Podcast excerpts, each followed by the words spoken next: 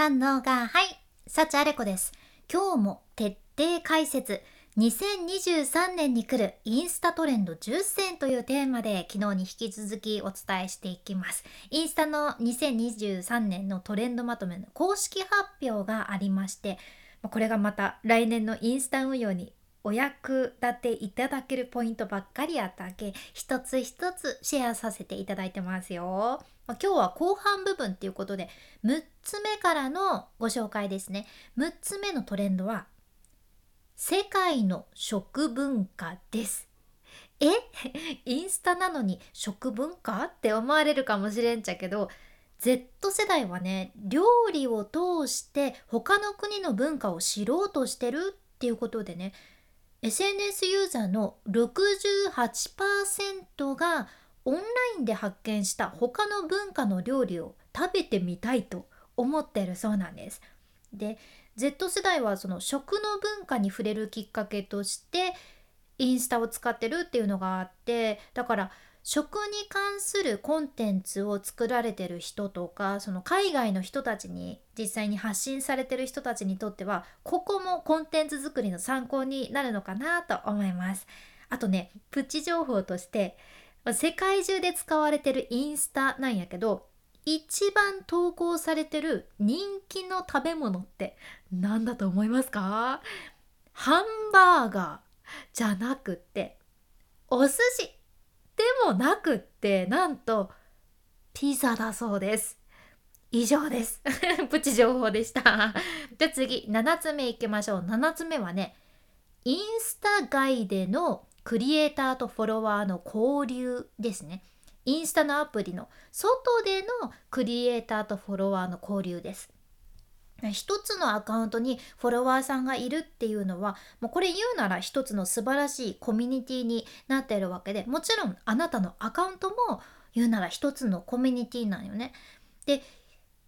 うん、対面での交流っていうのがこのコミュニティをもっと強くすると言われてるんですよ。で実際3分の1近くの Z 世代のユーザーが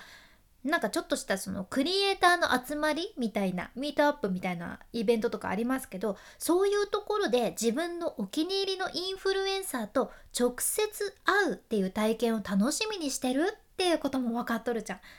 うん、あとねお気に入りのインフルエンサーが新しい形のメディアでも発信してほしいっていう希望もあるそうで、うん、例えば Z 世代の40%以上のフォロワーが2023年に SNS で自分がお気に入りのクリエイターのポッドキャスト、まあ、まさに今あなたが聞いてくださっているこれですねこのポッドキャストを聞きたいと考えてるそうなんですよ。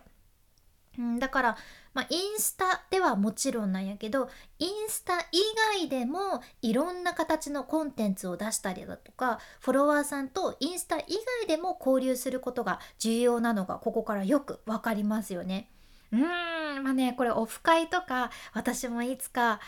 開催してみたいけどなーって思ってるんやけどどうかな？このポッドキャスト聞いてくださっている人だけにお知らせするみたいなね。うんそれもいいのかな？こっそりお伝えするみたいな。私も実際コミュニティはね作ろうと思ってるからそこでできるのかな？どうなんでしょう、まあ、私もここは来年というかこれから参考にしたいところですね。はい。では8つ目いきましょう。8つ目は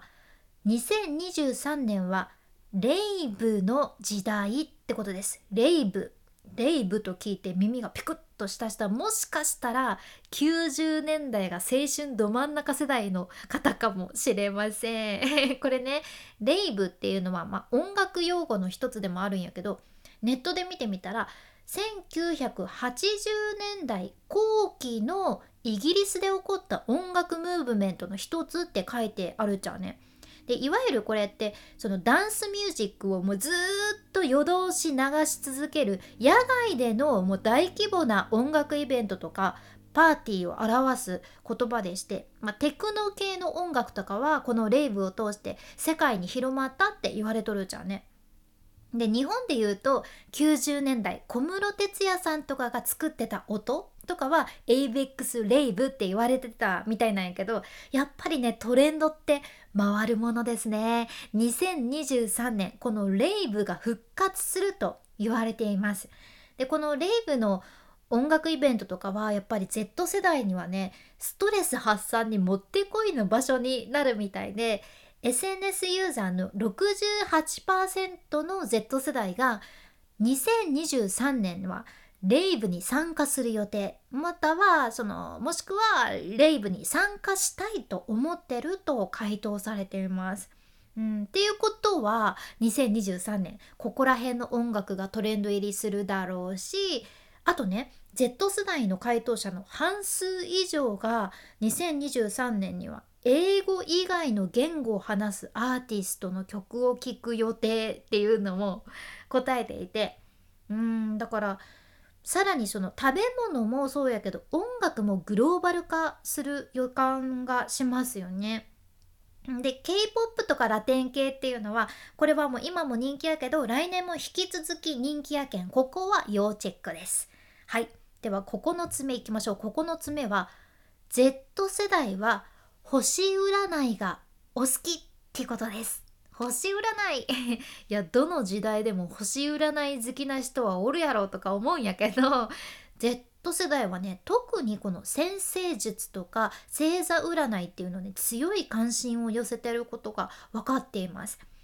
ここはねまた今度深掘りしようと思ってるんやけど、まあ、とにかくここら辺のコンテンツが伸びやすいのもわかるのでかなりヒントになるんじゃないかなと思います。はいではラスト10個目のトレンド新しいマッチングアプリってことなんですね。え？インスタがマッチングアプリってちょっと思われるかもしれんけどこれは日本でも、まあ、実際に起こっていまして、私もね二十歳の子とかと話してたらやインスタで気になる子を見つけて DM してデートの約束しますとかって普通に言っててもう Z 世代はね割とそういう使い方をされてるんですよね。で Z 世代の SNS ユーザーの半数以上が直接会うよりもそのオンラインとかテキストの方が打ち解けやすいっていう風に感じていてインスタでは DM でやり取りされてるんよね。で実際2023年 Z 世代はその出会いのためそして人とつながるためにインスタとかのプラットフォームを利用する予定だと答えていて、まあ、だから自分のアカウントでいつもどんな投稿をしてるのかとかプロフィールはどんな感じなのかとかでこの人どんな人なのかなって判断される感じですよね。うん、だからそういうのが大事になってくるのも一つやけどもう一つえー、そんな感じなんだって思ったのが海外ではね普通に使われるミームってあるんやけど例えば映画のワンシーンを切り取ってそのその写真に一般の人が面白いセリフつけて拡散したりとか今年はウィル・スミスが平手打ちする写真のミームとかもねたくさん出てましたけどあのミームですね。実はねその Z 世代の SNS ユーザーのおよそ半数が出会い系アプリでマッチした相手へのファーストメッセージとしてミームを送ることがあるって回答してるんですよ。半数以上って結構なんやけどでそのうち39%がねそのミームの趣味が悪いと相手が魅力的に見えなくなるって答えてらっしゃるんです。へえって面白いと思って。私の世代の知らない世界っていう感じがしたんやけど。まあこんな感じらしいよね。だからすごいあれですよね。わあ気になるこの子と思ってさちょっと特別なミームを DM で送ってそしたらそのミームがあんまりその子の趣味じゃなかったらうわもうこの人なんかあんまりって言って、うん、既読スルーされるかもしれないっていう世界線なわけですねすごいんですよ。まあ、やけん海外のインスタとかでもこのミームをインスタでね投稿されてる人もよくいらっしゃるんやけどこのミームをうまく活用すれば Z 世代にその DM でシェアされやすいコンテンツにもなるっていうのは見えてきますよね。うんこれもちょっとヒントになるのかなと思います。ということで、徹底解説2023年に来るインスタトレンド10選。今回は後半ということで、6つ目、世界の食文化。7つ目、インスタ以外でのフォロワーとの交流。8つ目、2023年はレイブの時代。で、9つ目、Z 世代は星占いがお好き。で、10個目が新しいマッチングアプリとしての使い方っていうのをシェアさせていただきました。今回の内容も、まあ、ぜひ何かしらで ご活用ください。来年のインスタ運用にも使ってみてください。今日みたいな海外の最新情報、これからもシェアしていくので、聞き逃さないように、フォロー、もしくは無料のサブスク登録のボタン、そちらがフォローボタンになってますので、応援お願いします。今のうちにポチッと忘れずに押しておいてください。君に幸あれ。ではまた、博多弁の幸あれ子でした。